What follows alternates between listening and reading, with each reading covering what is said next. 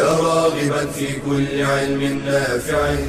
ينمو العلم ويتقدم بتقنياته ومجالاته ومعه نطور أدواتنا في تقديم العلم الشرعي. أكاديمية زاد. زاد أكاديمية ينبوعها.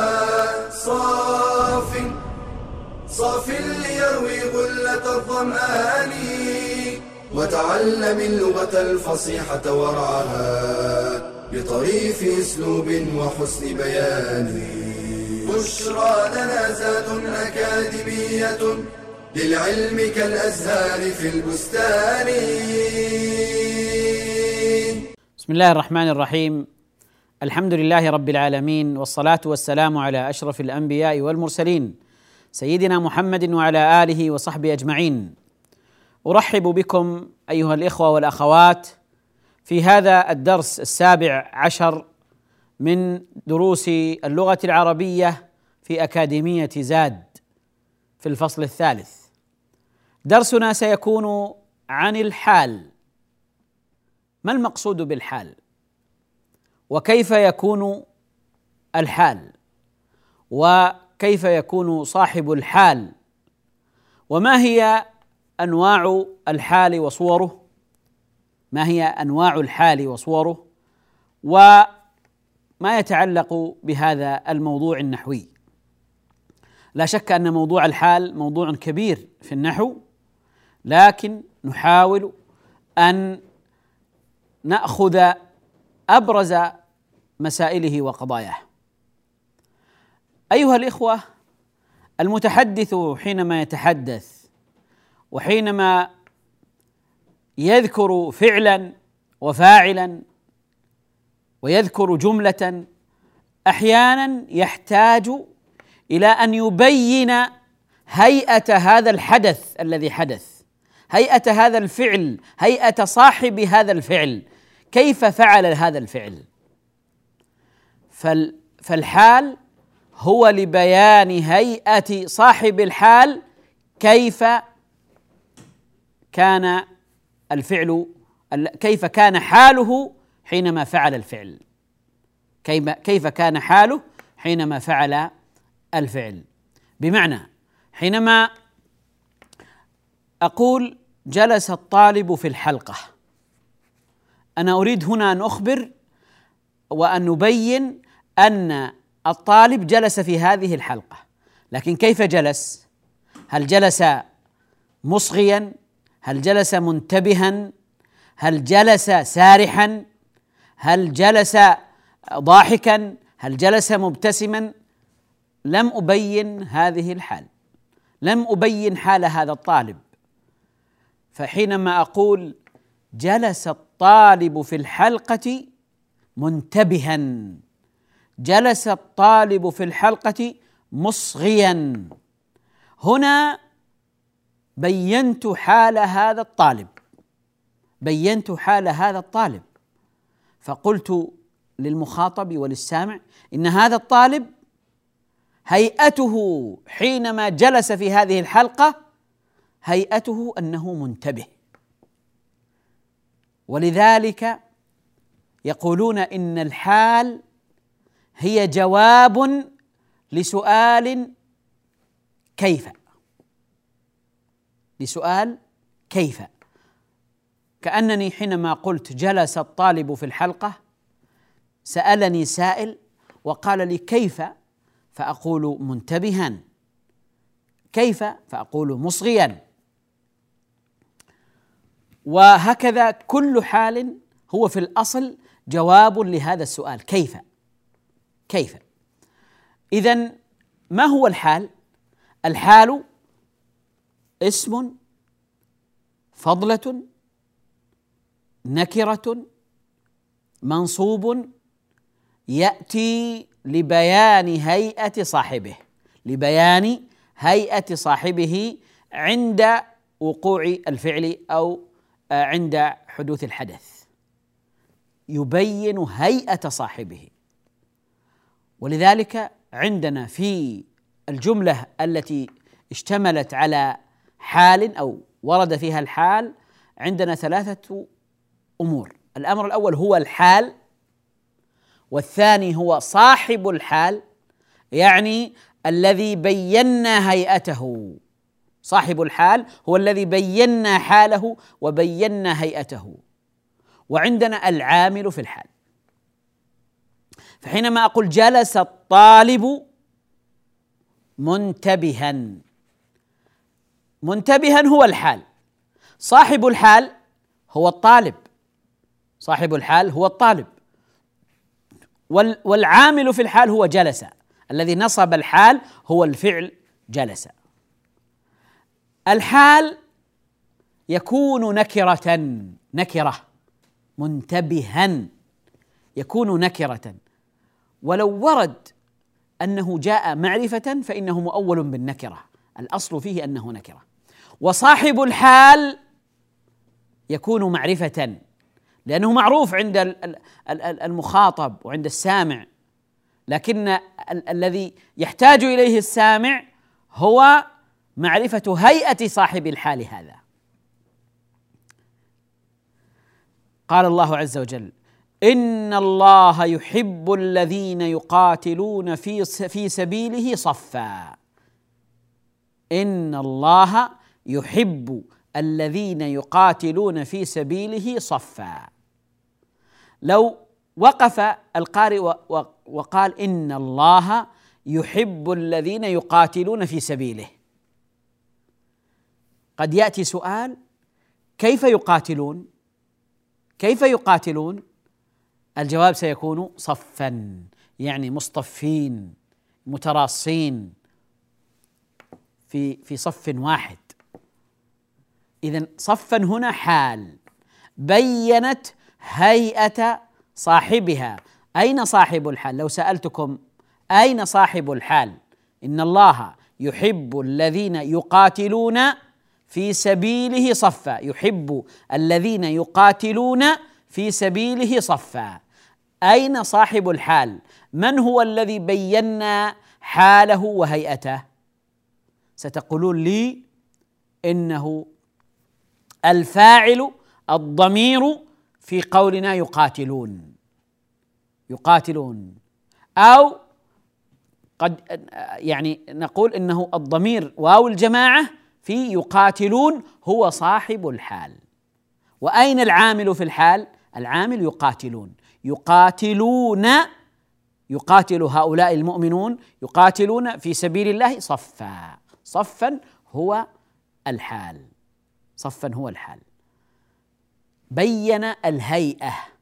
اذا الحال هو الوصف النكرة الذي يبين هيئة صاحبه حينما وقع الحال.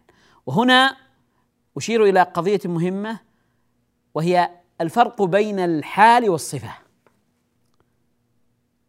الفرق بين الحال والصفة. وقد سألني هذا السؤال أحد الإخوة هنا الذين يصورون هذه الحلقة وهو ما شاء الله متميز في النحو قال ما الفرق بين الصفة والحال؟ فأقول إن آه، الفرق أن الصفة هي بيان بيان ووصف بيان ووصف للموصوف صفته كذا. لا علاقة لهذه الصفة بالحدث وبالفعل ولا علاقة لها ببيان الهيئة. فحينما أقول حضر الطالب المجتهد الطالب المجتهد المجتهد هي صفة لهذا الطالب وليست لبيان هيئة جلوسه في الحلقة أو حضوره إلى هنا. بينما حينما أقول حضر الطالب مبتسما هنا بينت هيئة هذا الطالب حينما حضر. بينت هيئته حينما حضر. ولذلك يقولون إن الحال وصف لكنه منتقل يعني ليس وصفا ثابتا. منتقل. الآن يأتي مبتسم ربما يأتي غدا آه، وهو غاضب ربما يأتي وهو ساكت ربما يأتي مرة أخرى وهو مسرع. فالحال منتقلة. ليست ثابتة. أما الصفة فهي ثابتة حينما نقول جاء زيد الكريم فهي صفة ثابتة له بينما الحال منتقلة. فهذا فرق بين الحال والصفة. أبرز فرق أن الحال تبين هيئة هذا صاحب الحال تبين هيئته حينما وقع الحدث. فاصل أيها الإخوة ثم نواصل. بشرى لنا أكاديمية للعلم كالأزهار في البستان.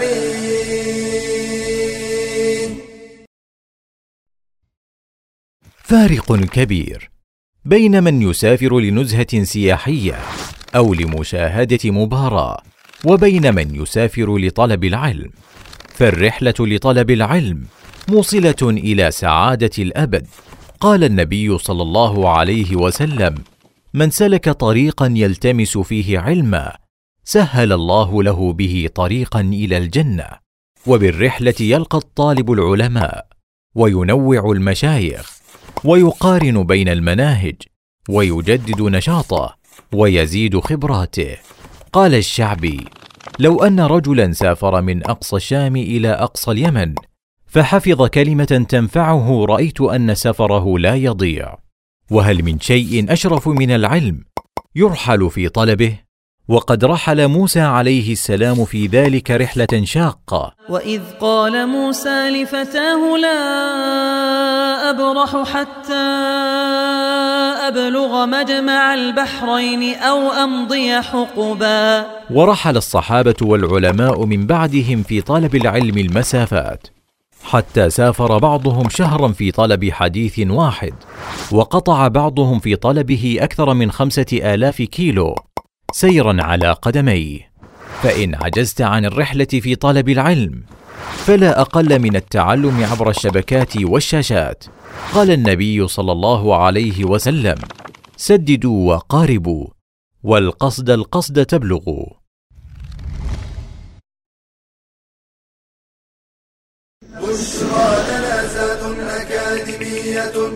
للعلم كالأزهار في البستان. بسم الله الرحمن الرحيم. تحدثنا قبل الفاصل أيها الإخوة عن الحال وتعريفه. آه، نقف الآن مع صاحب الحال. صاحب الحال قد يكون فاعلا وقد يكون مفعولا وقد يكون صاحب الحال الفاعل والمفعول معا. وقد يكون آه، نائبا عن الفاعل. وقد يكون آه، مضافا إليه. وقد يكون مجرورا. فتتعدد صور صاحب الحال. لا يأت ليس هو الفاعل فقط أو المفعول به فقط. في الغالب يكون آه، صاحب الحال فاعلا أو مفعولا. هذا في الغالب لكن لكنه قد يأتي على آه، صور مختلفة. فحينما يعني قلنا جلس الطالب منتبها فصاحب الحال هو الطالب. ما موقع الطالب هنا؟ الطالب فاعل. لكن حينما أقول قابلت آه، محمدا آه، جالسا أو آه، يعني تجاوزت محمدا جالسا. تجاوزت محمدا أو جاوزت محمدا جالسا. هنا آه، آه، يتضح أن صاحب الحال هو محمد. لأني أني جاوزته ومررت به وهو جالس. حال حال مروري به كان جالسا. كان جالسا. فجاوزت محمدا جالسا. جالسا هنا حال من محمد. حال من محمد. صاحب الحال محمد. طيب ما موقع محمد؟ محمد موقعه مفعول به. قال الله عز وجل وأرسلناك للناس رسولا. وأرسلناك للناس رسولا. فرسول هنا حال. وصاحب الحال هو كاف المخاطب كاف الخطاب وهو في موضع المفعول به فصاحب الحال مفعول به وجاء بعده الحال رسولا. أما في قول الله عز وجل فخرج منها خائفا. فخرج منها خائفا. الحال ما هو؟ الحال خائفا. وانظر إلى الحال كيف بين هيئة صاحبه حال خروجه. فخرج منها. أين الفاعل؟ الفاعل ضمير مستتر تقديره هو يعود على موسى فخرج منها خائفا. اذا بيان حالة موسى حينما خرج أنه كان خائفا. أنه كان خائفا. خائفا هو الحال. أين صاحب الحال؟ صاحب الحال الضمير في خرج وهو فاعل. فاذا صاحب الحال فاعل.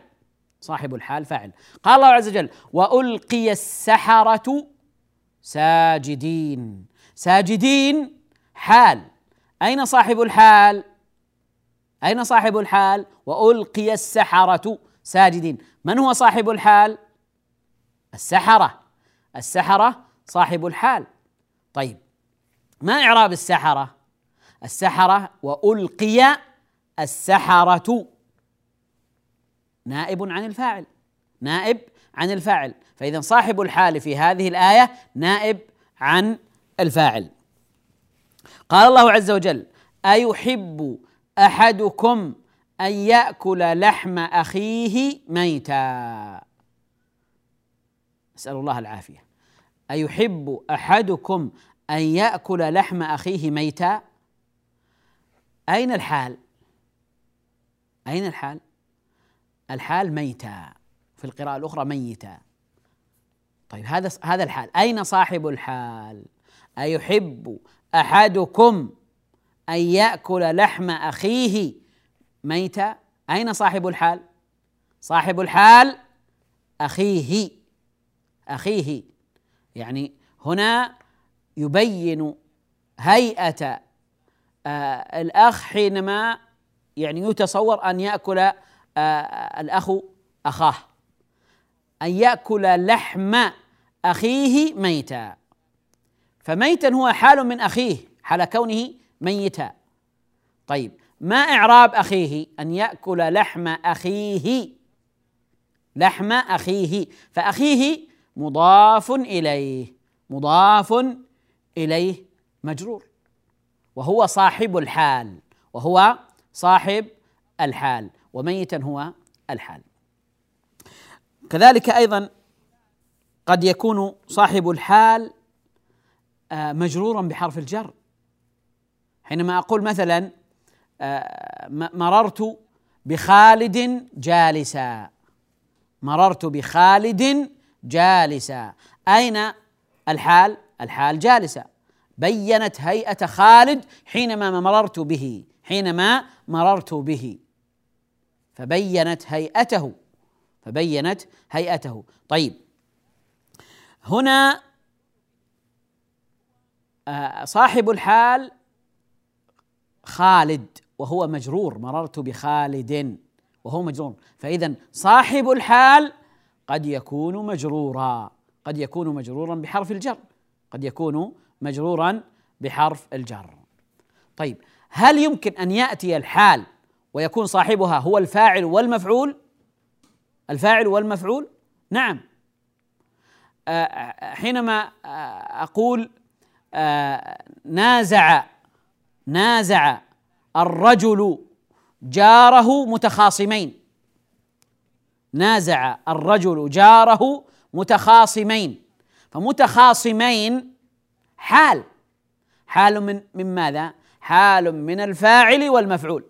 نازع الرجل جاره الرجل فاعل وجاره آه، مفعول به نازعه مفعول به ومتخاصمين حال منهما. فقد يكون صاحب الحال هو الفاعل والمفعول معا. الفاعل والمفعول معا. طيب.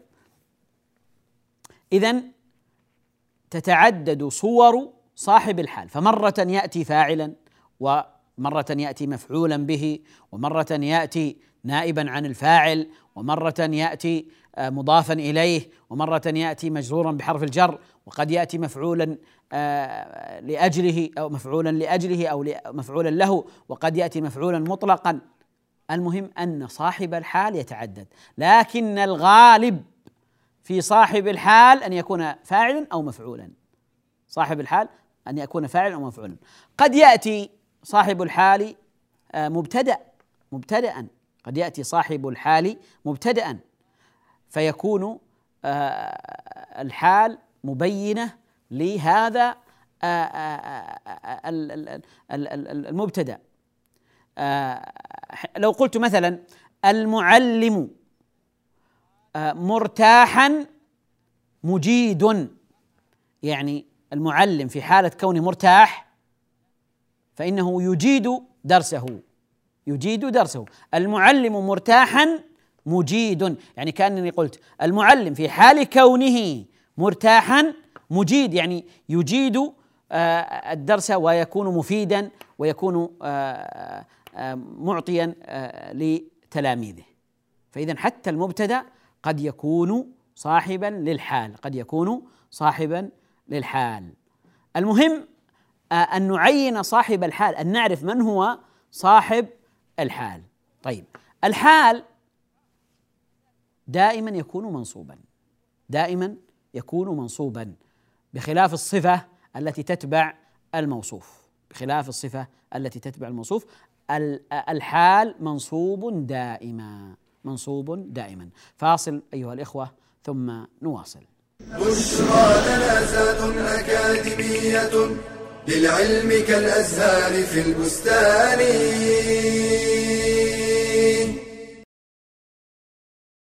ما أوثق العلاقة بين العلم والعمل؟ العلم شجرة والعمل ثمرة. والعلم يهتف بالعمل فإن أجابه وإلا ارتحل.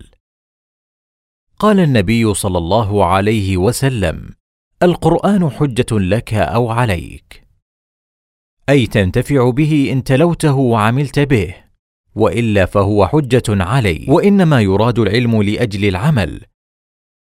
قال أبو الدرداء لا تكون بالعلم عالما حتى تكون به عاملا. وقد ذم الله تعالى من لا يعملون بالعلم فقال أتأمرون الناس بالبر وتنسون أنفسكم وأنتم تتلون الكتاب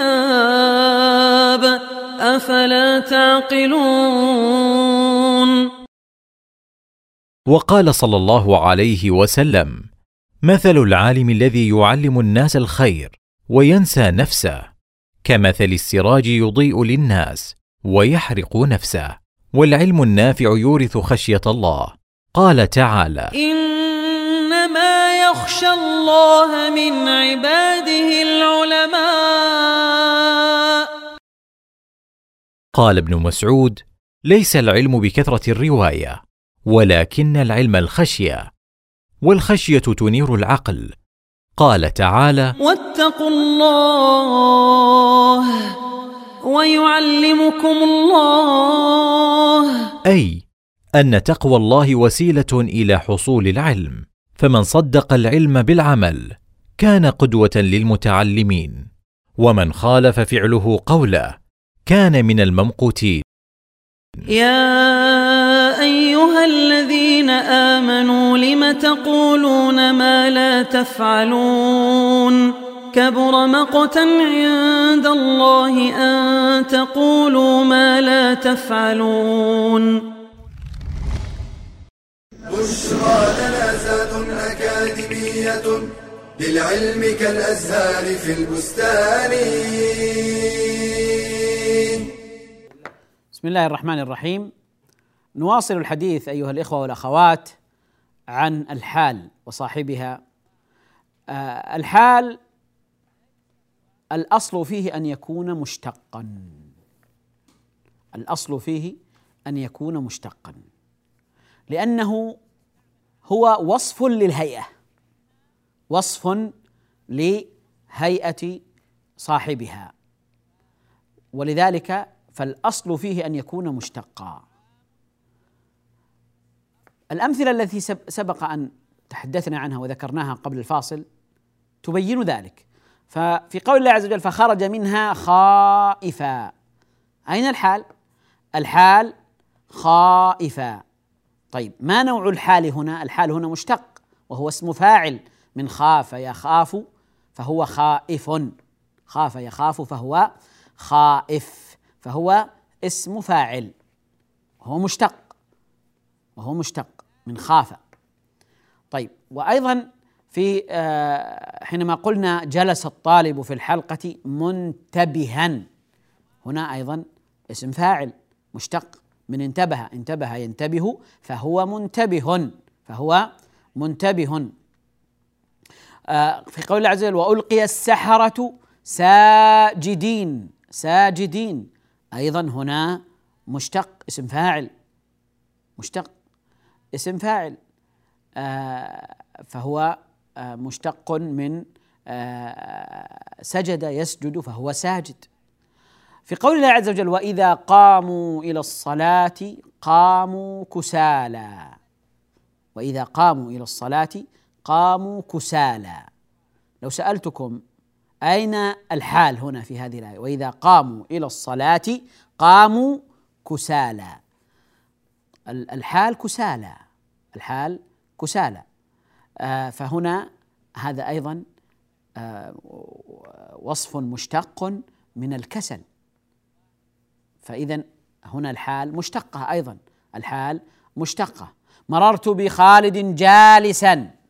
أيضا الحال هنا مشتقة. الحال هنا مشتقة. آه فهي اسم فاعل من جلس آه وهكذا نجد الأمثلة الكثيرة التي يعني تبين الحال. نجد أن الحال فيها يكون مشتقا. وهذا هو الأصل. وهذا هو الغالب. لكن قد يأتي الحال أو قد تأتي الحال جامدة غير مشتقة. قد تأتي جامدة غير مشتقة. طيب قالوا إذا جاءت جامدة فإنها تؤول بالمشتق يعني هي تدل على ما يدل عليه المشتق وتفسر بالمشتق. يعني حينما أقول مثلا أقدم المحارب في المعركة اسدا. اسدا. أقدم اسدا. أين الحال؟ أقدم المحارب اسدا. أين الحال؟ الحال هي اسدا. طيب أسد مشتق؟ أمشتق هو أم جامد؟ سنقول إنه جامد. طيب هل يأتي الحال جا هل تأتي الحال جامدة؟ هل تأتي الحال جامدة؟ هنا جاءت جامدة لكنها مؤولة بالمشتق. يعني حينما أقول أقدم المحارب اسدا ماذا أقصد بقول اسدا؟ هل هل أريد أن أصفه بأنه تحول إلى أن يكون آه يعني آه اسدا؟ أم المقصود أنه أقدم شجاعا كأنه الأسد. شجاعا. فإذا إذا إذا إذا قلنا شجاعا هنا هذا مشتق من الشجاعة. فإذا أسد يعني كأنني قلت أقدم المحارب شجاعا مقداما جريئا قويا. وكلها مشتقة. لكنني عبرت بتعبير آخر فقلت أقدم المحارب أسدا. وهذا قد يكون له جانب بلاغي. أقدم المحارب اسدا. فاذا اسدا هنا جامد لكنه مؤول بالمشتق. مؤول بالمشتق. طيب. حينما أقول أدى الرجل إلى أخيه الأمانة يدا بيد سلم الرجل الأمانة إلى أخيه يدا بيد. يدا بيد. يدا هنا جامد. ليس مشتقا. ليس مشتقا. ليس اسم فاعل وليس اسم ليس اسم مفعول وليس آه اسم تفضيل. ليس من المشتقات. ليس مشتقا. طيب ما معنى هذا الكلام؟ حينما أقول سلمه الأمانة يدا بيد. يعني سلمه الأمانة مناولة مناولة. فهو مؤول بالمشتق فهو مؤول بالمشتق. فهذا آه، معنى كونه يأتي جامدا أو تأتي الحال جامدة لكنها تؤول بالمشتق. آه، كذلك حينما نقول اصطف الطلاب عشرة عشرة. عشرة عشرة. عشرة عشرة هنا حال لأنها تبين هيئة هؤلاء الطلاب كيف كان اصطفافهم. وهي جواب لكيف؟ لما قلنا اصطف الطلاب كيف؟ قلنا عشرة عشرة. فإذا هي حال لكن عشرة مشتق أم جامد؟ الجواب أنه جامد ليس مشتقا ليس اسم فاعل وليس اسم مفعول وليس من الصفات المشتقة. إذا هنا جاءت الحال جامدة عشرة عشرة. طيب هل هي مؤولة بالمشتق؟ الجواب نعم مؤولة بالمشتق. كيف؟ جاء اصطف الطلاب مرتبين مرتبين. فمرتبين مشتق. فإذا لما قلنا عشرة عشرة كأننا قلنا إنهم مرتبين فهي مؤولة بالمشتق مؤولة بالمشتق. كذلك أيضا من الأمثلة التي تدل على أن الحالة قد تأتي جامدة وأنها مؤولة بالمشتق. قولهم مثلا قابلت المسؤول وجها لوجه.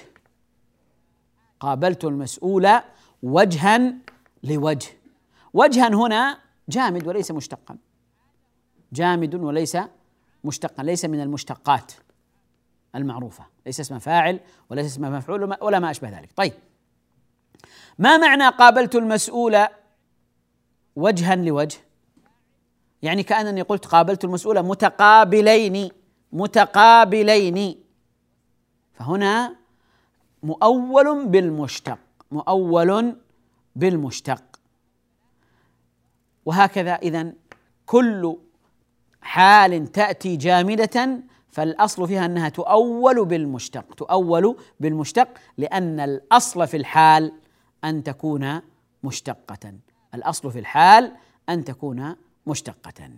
اذا أيها الكرام الحال هي آه، آه، وصف نكرة مبين لهيئة صاحب هذه الحال لهيئة صاحبها آه، وهي تكون مشتقة وقد يكون صاحب الحال فاعلا وقد يكون مفعولا وقد يكون نائبا عن الفاعل وقد يكون مضافا إليه وقد يكون مجرورا بحرف الجر وقد يكون مفعولا مطلقا.